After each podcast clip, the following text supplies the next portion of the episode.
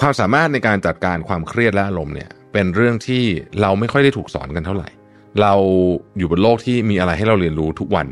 เรื่องนี้ก็เป็นหนึ่งเรื่องนะ ที่ผมคิดว่าสำหรับคนที่รู้สึกว่าตัวเองจัดการความเครียดไม่ได้แบบอืมแบบมันชีวิตมันเครียดจังเลยเนี่ยนะต้องจัดการต้องจัดการนะครับการยอมรับถึงการมีอยู่ของมันก่อนเนี่ยก็เป็นเรื่องที่สำคัญมากนะครับมิชชั่นทุ the Moon Podcast Continue with your mission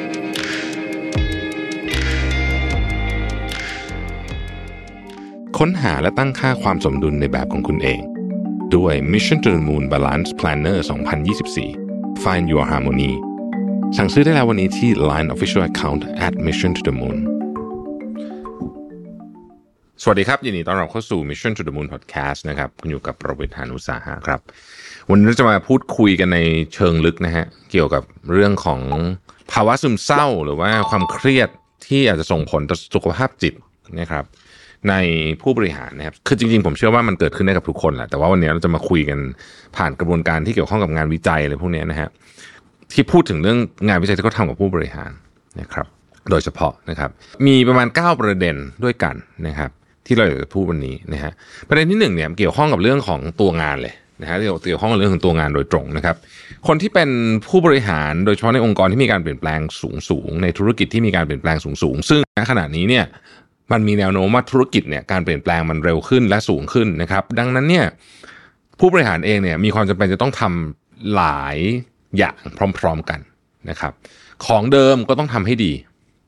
ที่ทำอยู่แล้วเนี่ยต้องทำให้ดีนะครับแต่ทำเดิมแบบเดิมตลอดไปก็อาจจะไม่ได้เพราะฉะนั้นต้องเตรียมของใหม่ไว้ด้วยดังนั้นต้องศึกษาของใหม่ด้วย ในขณะเดียวกันก็ต้องจัดการกับปัญหาต่างๆ ที่อาจจะไม่เคยจัดการมาก่อนนะครับ ยกตัวอย่างเช่นก่อนหน้านี้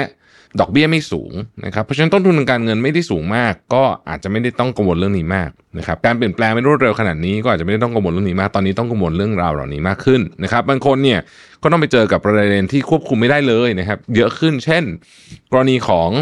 การเพิ่มขึ้นของวัตถุดิบราคาวัตถุดิบบางอย่างอะไรอย่างเงี้ยนะฮะถามว่ามันเป็นปกติของโลกไหมคือมันก็เป็นปกติในการทำธุรกิจแต่ช่วงเนี้ยความถี่มันสูงปัญหามันถาโถมมาหลายอย่างพร้อม ๆ กันนะครับ เพราะฉะนั้นเนี่ย หมวกแต่ละใบที่สวมไม่ว่าจะเป็นหมวกของการจัดการหมวกของการจัดการเรื่องธุรกิจจัดการเรื่องคนนะฮะพอมันมาประเดประดังนะฮะก็จะเริ่มมีความกดดันมากขึ้น ในขณะเดียวกัน ความต้องการของผู้ถือหุ้นเอ่ยนะครับ คณะกรรมการบริษัท หรือแม้แต่กระทั่ง stakeholder อื่นๆนะครับเช่น หน่วยงานภาคสังคมหรืออะไรอย่างเงี้ยนะฮะก็มีความต้องการมากขึ้นนะครับ รวมถึงเรียกว่าสาธารณชนด้วยนะฮะ ก็ทำให้ความเครียดของผู้บริหารในหลากหลายธุรกิจเพิ่มมากขึ้นนะครับ ทีนี้พอมันเครียดจากงานเยอะๆเนี่ยนะฮะแล้วก็มันสะสมสะสมเนี่ยนะครับกำลังในการต่อสู้ก็จะเริ่มน้อยลงนะฮะก็จะทำให้ส่งผลไปสู่อาการที่อาจจะเป็นต้นทางของอาการซึมเศร้า หรือการเบิร์นเอาได้นะครับ และระดับความเครียดที่สูงเนี่ยมันช่วยไม่ได้เลยที่มันจะไปส่งผลต่อคุณภาพของการนอนนะครับ ซึ่งคุณภาพของการนอนเนี่ย มันก็เอฟเฟกอะนะฮะเรื่องเรื่องเรื่องที่เกี่ยวข้องกับสมองเนี่ยอยู่แล้วนะครับประเด็นที่สองเนี่ยนะครับอันแรกคือเรื่องตัวเนื้องานประเด็นที่สองคือความเดียวดายอ่านะฮะความเดียวดายมันไม่ใช่ความเหงานะมันคือความเดียวดายเพราะว่าในหลาย ๆ ครั้งเนี่ยนะครับการอยู่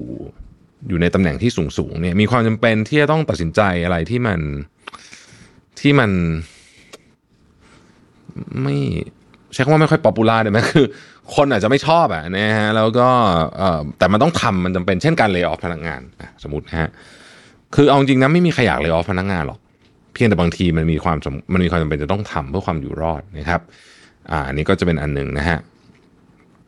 แล้วก็ความสัมพันธ์กับคนที่ทำงานด้วยนะครับ มันก็จะไม่เป็นฟีลแบบ คือมันจะมีคือมันก็จะเป็นห่างๆอะเอาพูดจริงๆนะฮะแล้วมันจะมันมันก็มันก็เหมือนกับ คือคือมันจะไปเฮฮาอะไรมากก็ไม่ได้ถูกไหมส่วนใหญ่มันก็จะห่างๆพอสมควรนะครับ อันนี้เขาเรียกว่าเป็น isolation isolation แบบหนึ่งนะครับ และเมื่อเราใช้เวลาในที่ทำงานเยอะมากเนี่ยนะครับ ผู้บริหารที่ถูก isolate ก็คือถูกแยกตัวนะครับ ออกมานะฮะไม่คือมันอาจจะไม่ได้แยกแบบรุนแรงแต่ว่า มันแยกอะมันมีความแยกตัวอยู่เนี่ย มันก็ทำให้ part ของเรื่องสังคมเนี่ยมันมันด้อยมันด้อยลงไปนะครับทำให้รู้สึกไม่มี element อันนี้ ซึ่งความที่คำความว่า isolation หรือการถูกแยกออกไปเนี่ยนะฮะในเชิงความหมายนี้เนี่ยมันเป็นข้อพิสูจน์ว่ามันทำให้เกิดการซึมเศร้าได้นะครับ มันมีรายงานนะครับเอิ่มจาก Archive of Internal Medicine เนี่ยนะครับมันเป็นรายงานอันหนึ่งชื่อว่า loneliness is เอ่อ a predictor of functional decline and death นะฮะความเหงานั่นเองนะครับ เรื่องที่3ในประเด็นที่3เนี่ยคือเรียกว่าการเดิมพันที่สูงอ่าการเดิมพันที่สูงนะครับ ในการตัดสินใจของผู้บริหารทุกทุกทุกเรื่องในทุกๆวันเนี่ยนะครับ มันมักจะมีผลกระทบต่อเนื่องเป็นลูกโซ่ยาวนานนะครับ ทีนี้ ทุกคนที่เป็นผู้บริหารระดับสูงเนี่ยก็จะรู้แหละว่าเฮ้ยไอการตัดสินใจของเขาเนี่ยมันกระทบทั้งเรื่องการเงินทั้งเรื่องพนักงาน ทั้งเรื่องครอบครัวพนักงาน ทั้งเรื่องลูกค้า ชื่อเสียงบริษัทอะไรแบบนี้นะฮะดังนั้นเนี่ยในลึกๆแล้วเนี่ยนะฮะคนเรามันธรรมดา เวลามันมีอะไรที่พอรู้อะว่าตัดสินใจมันจะกระทบปึ๊กปึ๊กปึ๊กปึ๊กเป็นท่อนๆไปเนี่ย เป็นลูกคลื่นไปเนี่ยนะฮะมีโดมิโนได้เนี่ยนะฮะมันก็จะมีความกลัวอยู่ฮะแต่มันต้องทำนะคือมันต้องตัดสินใจแต่มันจะมีความกลัวอยู่นะครับ แล้วบางทีเนี่ยถ้าเกิดว่าระดับของของเรื่องที่ต้องตัดสินใจมันมันมีความเดิมพันสูงติดต่อกันเป็นเวลานานๆหลายๆเรื่องเนี่ยนะฮะอาจจะเกิดสิ่งที่เรียกว่า decision paralysis คือแบบตัดสินใจไม่ได้ การตัดสินใจไม่ได้อ่าและถ้ามันเกิดขึ้นบ่อยๆนะฮะคือแบบเหมือนแบบมันต้องถึงเวลาตัดสินใจแล้วแต่ยังตัดสินใจไม่ได้เนี่ยนะฮะภาษาอังกฤษเรียกว่า chronic indecision เนี่ยนะฮะ chronic indecision เนี่ยมันจะรวมกับการวิเคราะห์เกินจำเป็นนะฮะคือมันจะมาคู่กัน คือพอตัดสินใจไม่ได้เราก็จะต้องวิเคราะห์วิเคราะห์อีกเพื่อจะพยายามจะตัดสินใจให้ได้นะครับ ในที่สุดเนี่ยมันไปเพิ่มระดับความวิตกกังวลนะฮะนี่มีมีรีเสิร์ชเลยนะครับ มันชื่อว่า A Tales of Two Hierarchies นะฮะชื่อรีเสิร์ชนะฮะพอเป็นแบบนี้ปุ๊บเนี่ยนะครับกระบวนการในการตัดสินใจก็จะแย่ลงนะฮะเสร็จแล้วเนี่ยก็จะมีแนวโน้มนะฮะ ผู้บริหารเหล่านี้เนี่ยก็จะมีแนวโน้มที่จะกลับไปดูการตัดสินใจเก่าๆไปคิดถึงเฮ้ยตอนนั้นทำผิดทำพลาดยังไงนะฮะแล้วก็จะวนวนวนจนในที่สุดเนี่ยมันจะทำให้กลายเป็นสิ่งเรียกว่า depressive episode ก็คืออาจจะเข้าสู่สภาวะซึมเศร้าได้นะครับเพราะว่ามันเดิมพันมันสูงนะฮะคือเวลาเดิมพันมันสูงเนี่ยเวลาเดิมพันมันสูงเนี่ยสมองมันก็จะปล่อยสารนู่นนี่มาเต็มไปหมดเลยใช่ไหมฮะแต่มันพอมันติดติดติดติดติดติดติดกันเนี่ยมันก็แน่นอนนะครับ ก็มีโอกาสทำให้เกิดเเรื่องแย่ๆขึ้นมาได้ ข้อต่อมาคือ work life imbalance นะฮะ work life imbalance คือผู้บริหารส่วนใหญ่นะครับ จากการสำรวจของ European Heart Journal นะฮะเขาบอกว่าผู้บริหารส่วนใหญ่เนี่ยนะฮะทำงานเยอะเกินค่าเฉลี่ย แต่ว่ามันไม่ใช่แค่จำนวนเวลาชั่วโมงมันเยอะ แต่มันเป็นลักษณะของการ always on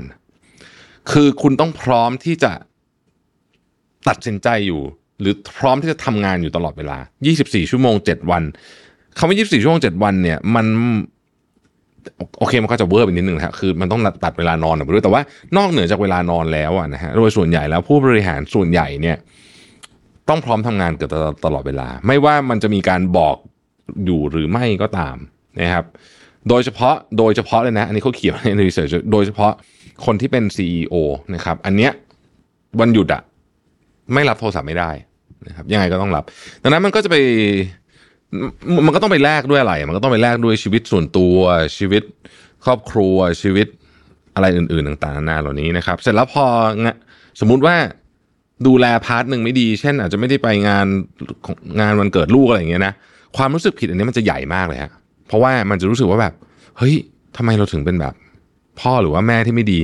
ทำไมฉันถึงเลือกงาน คือแต่บางทีมันมันมันเป็นอย่างนั้นจริงเนี่ยเลือกงานแทนที่จะเลือกไปวันเกิดลูกอะไรแบบนี้นะฮะแล้วลูกก็อาจจะแบบพูดถึงว่าจะโอ้โหมันจะรู้สึกแย่มาก ถ้าใครเคยเจอเคสแบบนี้จะเข้าใจเลยว่าโอ้โหมันจะรู้สึกแบบโคตรเฟลเลยเนี่ย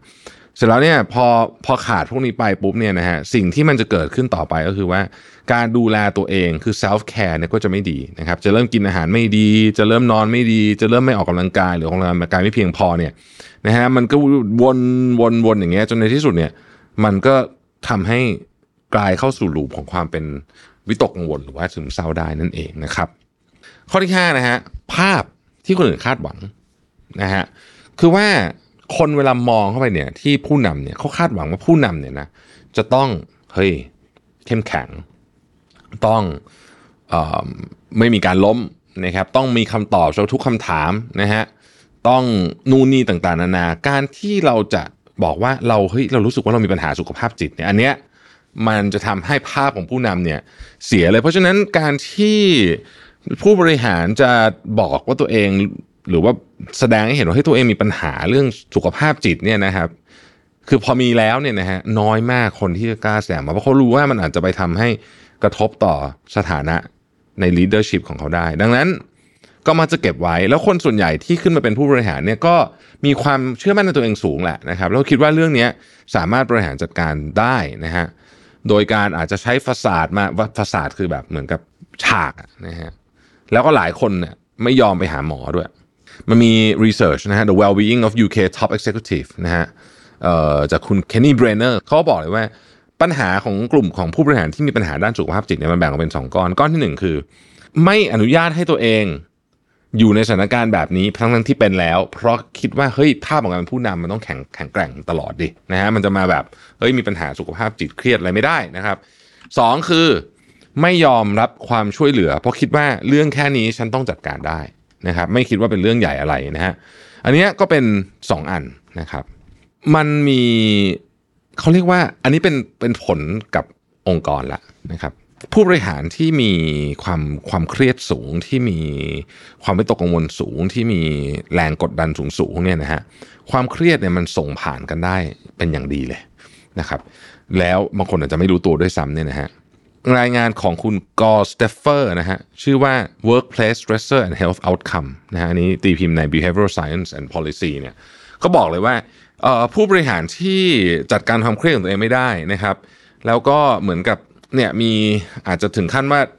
มีอาการที่มีปัญหาด้านสุขภาพจิตเนี่ยมันจะส่งผลต่อความรู้สึกของทีมงานรอบตัวอย่างมากเลยทีเดียว และเป็นหนึ่งในสาเหตุที่ทำให้ productivity ขององค์กรเนี่ยลดลงนะครับ ทำให้ culture แย่ลงและเพิ่มการลาออกของพนักงานอะนะครับอันนี้ก็เป็นข้อที่6นะครับประเด็นที่7เนี่ยนะฮะคือว่าคราวนี้มันมากระทบกับความสามารถในการทำงานละเพราะมันจากสิ่งที่เป็นปัญหาด้านสุขภาพจิตใช่ไหมมันส่งผลต่อสุขภาพกายแล้วครับอ่าคราวนี้นะครับภูมิคุ้มกันลดนะฮะมีปัญหาเรื่องโรคต่างๆเนี่ยมาจากความเครียดเนี่ยนะครับ แล้วมันก็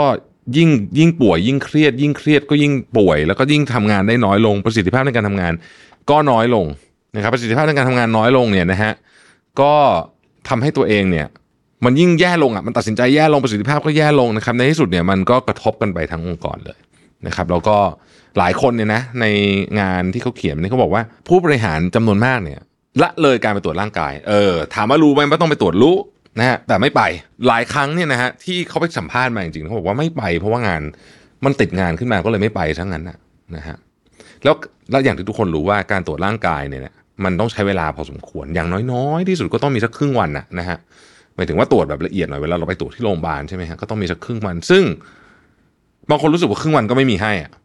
นะฮะแล้วพอผ่านไปสมมุติว่า นัดที่หนึ่งไม่ไป นัดสองที่ไม่ไป บางทีก็ลืมลืมๆไปนะฮะปีนั้นก็ไม่ได้ตรวจไปอะไรอย่างเงี้ยนะฮะซึ่งบางทีก็พอลืมไปมันก็เลย ก็เลยยาวเลยทีนี้นะครับ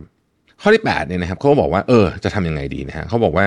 เออเรื่องนี้เป็นเรื่องที่สำคัญนะครับแล้วก็ควรจะมีการพิจารณาอย่างจริงจังนะครับสำหรับผู้บริหารเองเนี่ยก็ต้องยอมรับว่าเราก็เป็นมนุษย์เหมือนคนอื่นธรรมดา เพราะฉะนั้นการเจ็บป่วยทางจิตใจนะเกิดขึ้นได้นะครับ อีกเรื่องหนึ่งก็คือ executive coaching นะฮะเขาบอกว่าถ้าบริษัทไหนเนี่ยที่มีกำลังพอที่จะมี executive coaching ได้เนี่ยนะครับ ก็จะเป็นตัวมอนิเตอร์ที่ดีว่าคนว่าผู้บริหารเรากำลังมีความเครียดเกินระดับไปหรือเปล่านะครับรวมถึงการมีกิจกรรมบางอย่างนะฮะที่มมีกิจกรรมออกกำลังกายอะไรพวกนี้นะฮะก็ work เหมือนกันนะครับ หรือว่าการสร้าง trust system เยอะๆ คือว่าอย่าให้ใครคนใดคนหนึ่ง ต้องรับภาระความเครียดความกดดันกับ กับขององค์กรเนี่ยไปเยอะเกินไปนะครับ แล้วเขาก็ปิดจบอย่างนี้ฮะบอกว่า de- a depression in workplace เนี่ยนะฮะมันก็เป็นเรื่องที่กำลังมีความเข้มข้นมากขึ้นเรื่อยๆในยุคหลังๆมานี้นะครับ แล้วก็เขาเชื่อว่าการลงทุนหรือว่าการอย่างน้อยที่สุดเนี่ยทำให้เรื่องของของความเครียดหรือสุขภาพจิตเนี่ยเป็นเรื่องที่พูดคุยกันได้ ไม่ถูก stigmatize stigmatize แปลว่าทำให้มันดูแย่มีภาพที่แย่เนี่ยนะครับอย่างน้อยให้มันพูดคุยกันได้ว่าเออโอเคนะ เรามีปัญหาเรื่องเครียดนู่นนี่ ก็พูดคุยกันได้บอกกันได้นะครับ แล้วก็ไม่แปลกอะไรที่ผู้นำก็จะมีโอกาสมีปัญหาด้านสุขภาพจิตได้เหมือนกันนะครับ ขอเพียงแค่รู้ตัวแล้วก็ไปจัดการรักษารักษาซะนะครับ แล้วก็มันก็จะไม่ไปกระทบกับเรื่องงานด้วยนะครับ เพราะฉะนั้นเนี่ยผมคิดว่า ความสามารถในการจัดการความเครียดและอารมณ์เนี่ยเป็นเรื่องที่เราไม่ค่อยได้ถูกสอนกันเท่าไหร่นะครับ แต่ว่ามันเรียนรู้กันได้เนาะนะครับ แล้วก็อย่างที่เรารู้กันนะฮะว่า เราอยู่บนโลกที่มีอะไรให้เราเรียนรู้ทุกวัน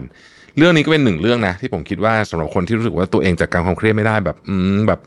มันชีวิตมันเครียดจังเลยเนี่ยนะต้องจัดการต้องจัดการนะครับเพราะว่าถ้าปล่อยไปเรื่อยๆนะฮะมันก็จะกลายเป็นปัญหาใหญ่ การยอมรับถึงการมีอยู่ของมันก่อนเนี่ยก็เป็นเรื่องที่สำคัญมากนะครับ